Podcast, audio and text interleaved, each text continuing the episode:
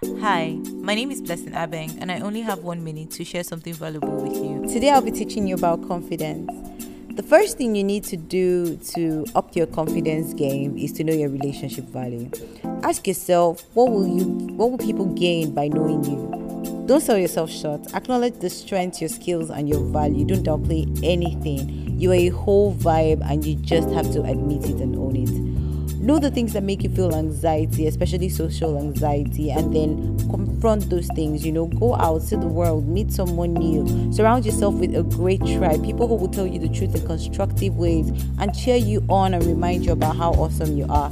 Wear clothes you're comfortable in so you don't get too self conscious and miss out on opportunities to be yourself.